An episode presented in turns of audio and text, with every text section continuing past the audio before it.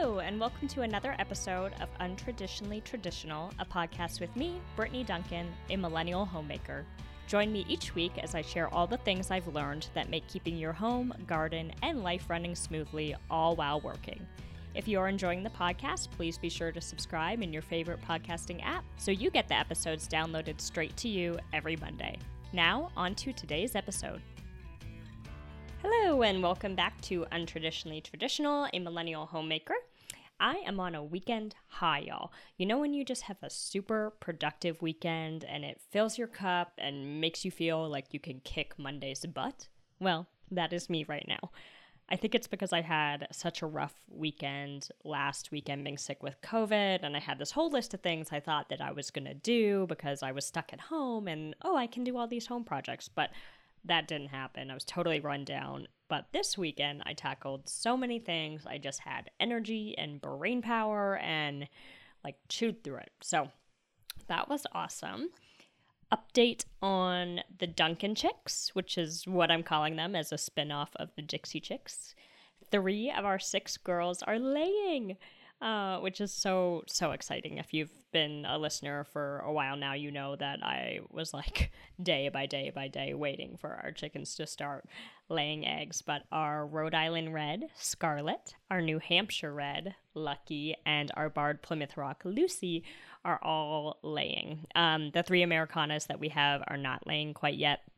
Typically, they take a little bit longer, but I think any day now they're probably going to join the others. And uh, yesterday, all three of our current layers laid eggs. So we had three beautiful brown eggs in their nesting box. And I'm actually really impressed with the size of the eggs for them starting to lay, as well as the shell quality. They have really nice, strong shells, which is great because I haven't been giving them any supplemental calcium.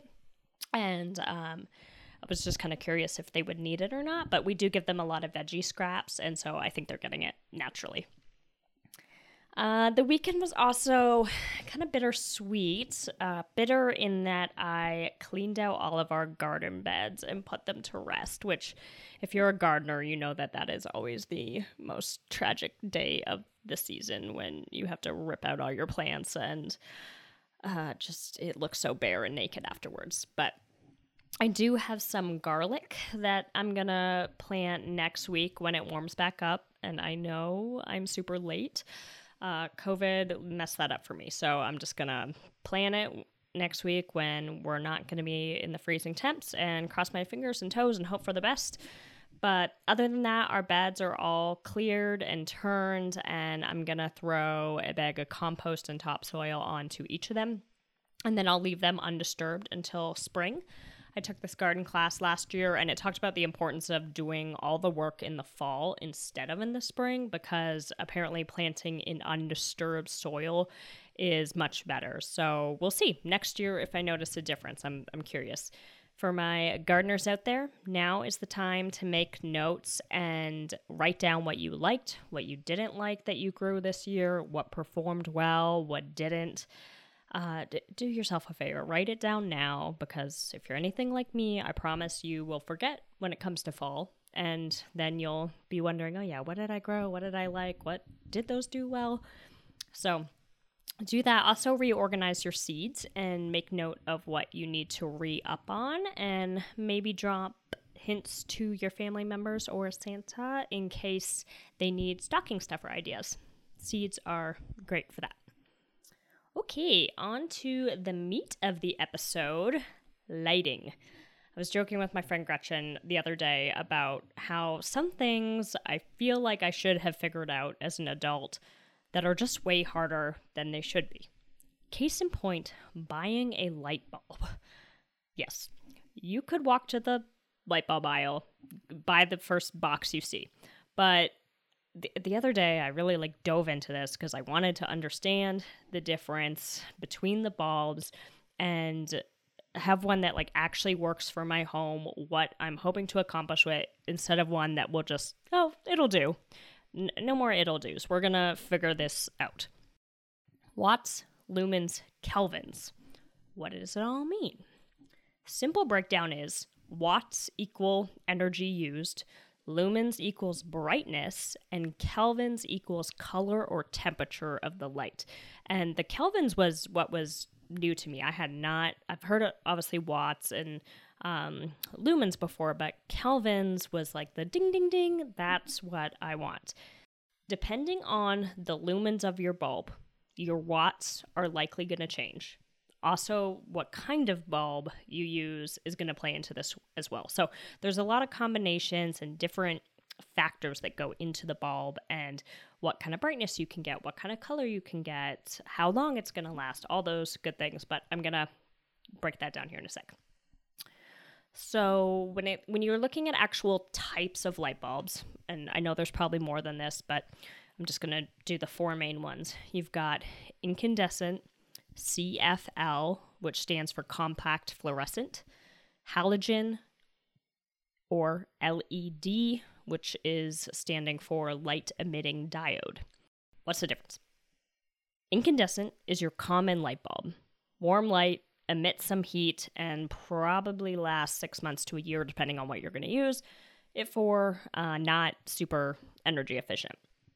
Halogen emit a white light that simulates high noon daylight bright. Okay, so think this is what you'll probably use for recessed lighting or spotlighting. C F L, um, that compact fluorescent, is they're energy efficient. They emit a wide range of colors. Uh, they usually take some time to warm up and get brighter, so you've probably seen these in a garage or basement before, where you flick the light on and it's kind of dim, and then it takes some time and gets brighter as it warms up. Um, they're less expensive than L E Ds.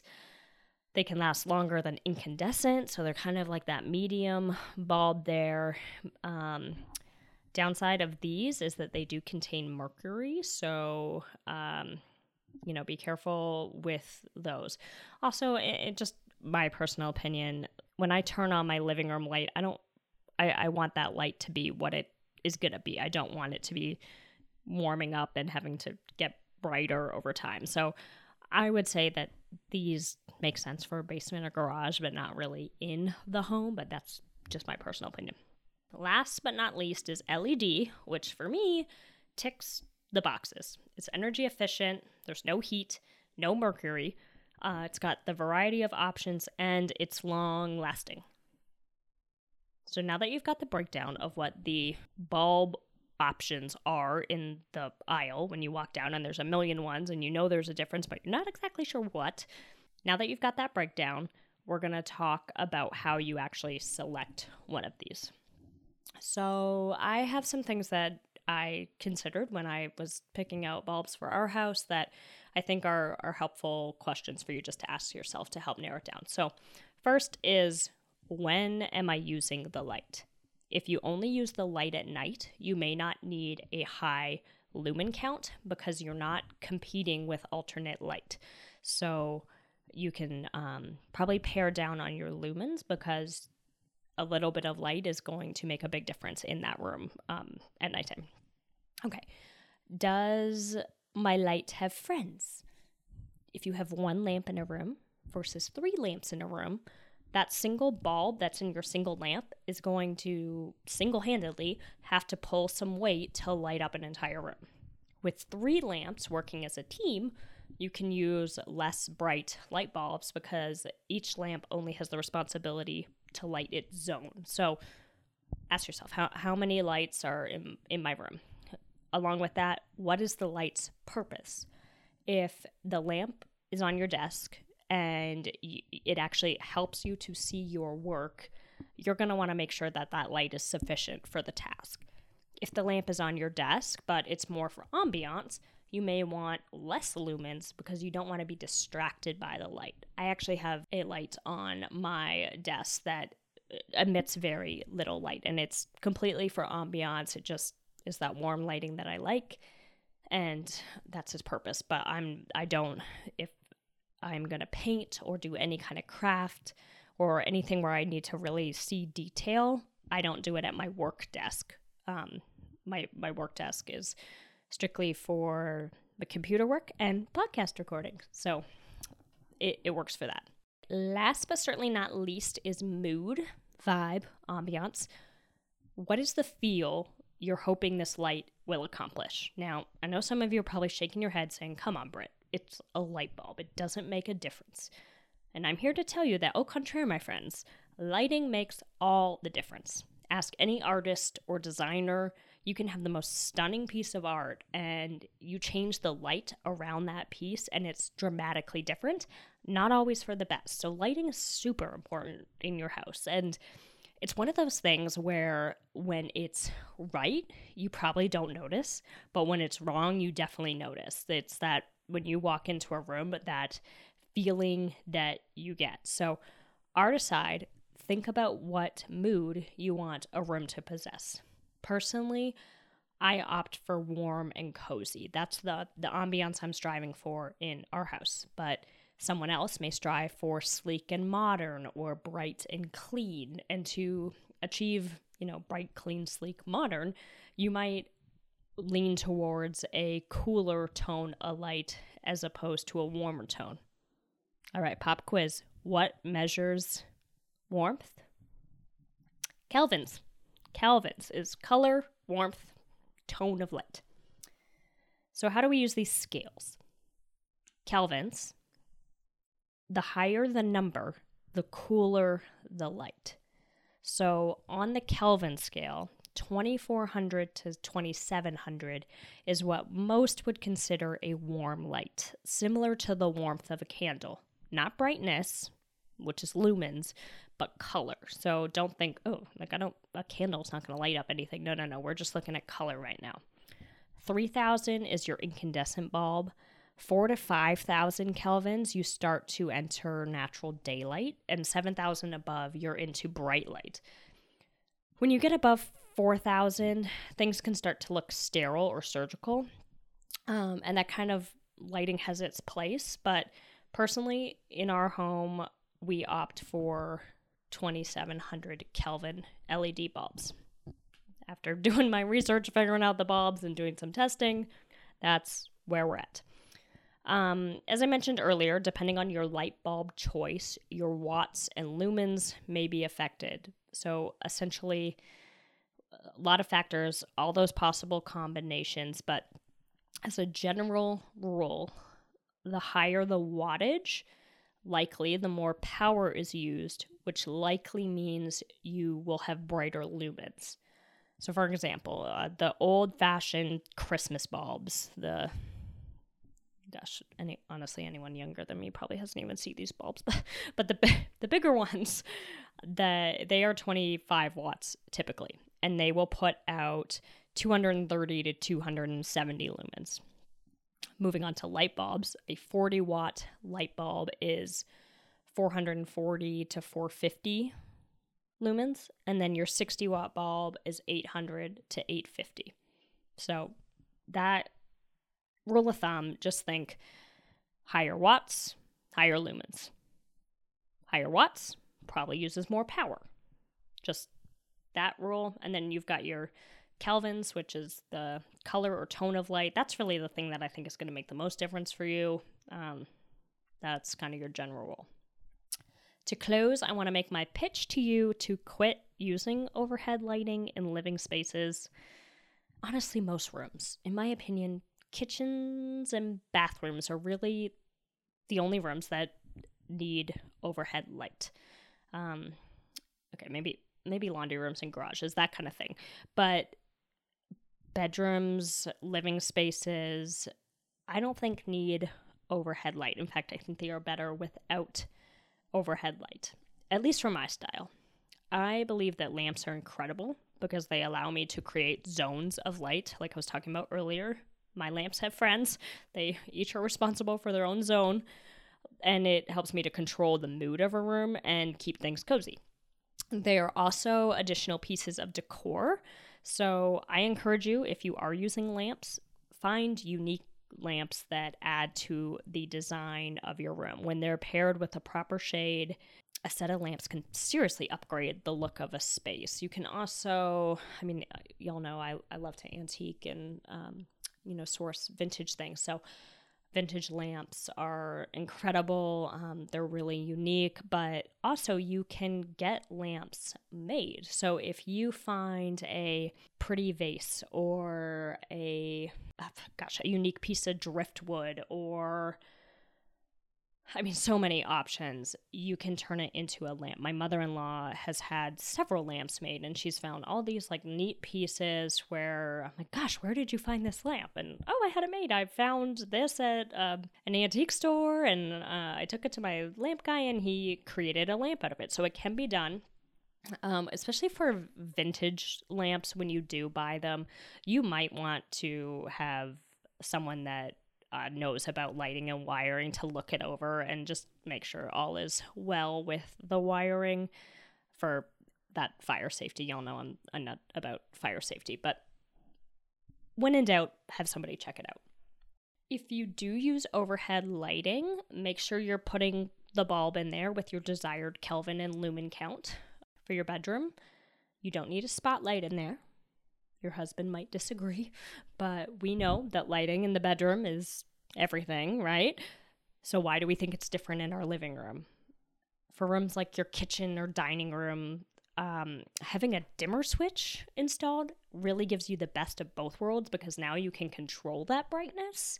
So I would say if you have an option to, if you're getting any kind of wiring done, get some dimmer switches installed. Uh, unfortunately, well, fortunately, unfortunately, we have not had to have an electrician come to our home since we bought it, but better believe that first time we do need an electrician to come, I am going to switch all of our overhead lighting to dimmer switches. Definitely, we have one in our kitchen, but definitely in our dining room, and honestly, in the in the bedrooms and, and even bathrooms, I think it would be really lovely. Our bathroom lights are bright, which is nice sometimes, but if you're trying to take a bath and just relax, you might want to dim that light down. Usually I'll bring in candles or that kind of thing, but it just makes it easier. I like having options, right?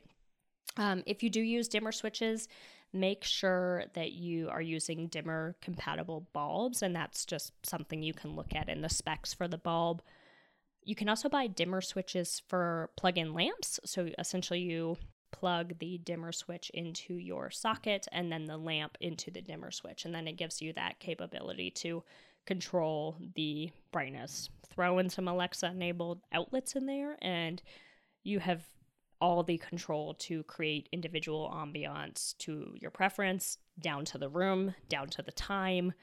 It's really amazing what we can do these days with our lighting. So take advantage of technology and make it better. Uh, hopefully this has been helpful and you're not all sitting here like, how did she not know the difference between Kelvins, lumens, and watts? And what makes an L E D different than a C F L versus a halogen bulb? If this is common knowledge and I just miss that day in high school for my mental health, let's all just pretend that this isn't common knowledge, okay? um... Anyway, until next week, y'all have a happy and safe Halloween. Ooh, ooh, actually, uh, I just saw this on Instagram, that this thing that these parents came up with. So, spoiler, if you are driving in the car or you have your kiddos around you right now, you might want to click pause here and just catch this last minute later. Okay, you've had your, you've had your choice. Um... I saw this thing on Instagram and I thought it was a genius idea for dealing with kids and candy. So it, what these parents did is they told their kids that there's a Switch Witch. And essentially what you do is Halloween night, you let them choose their five or ten pieces of candy, whatever you're comfortable with. And the rest they put on the porch for the Switch Witch. Overnight, Switch Witch comes and replaces the candy with a toy or book or craft, something that they would be excited about and enjoy. Same concept as the Tooth Fairy, but I thought it was genius to give your kids something that still really excites them.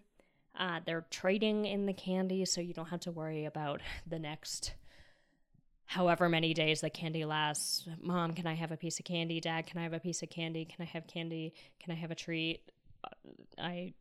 I remember as a kid doing it to my parents, so we don't have kids yet, but I can imagine that is a thing that parents dread. So maybe this year consider the Switch Witch. All right, that's all. Bye, y'all. Thank you for listening to this episode of Untraditionally Traditional. If you enjoy the podcast, please share it with those special people who would love it too, and write a review. For more tips and photos of my home and garden, follow Untraditionally Traditional Pod on Instagram. Until next week, let's continue to make our homes places of joy and service to ourselves and those we share them with.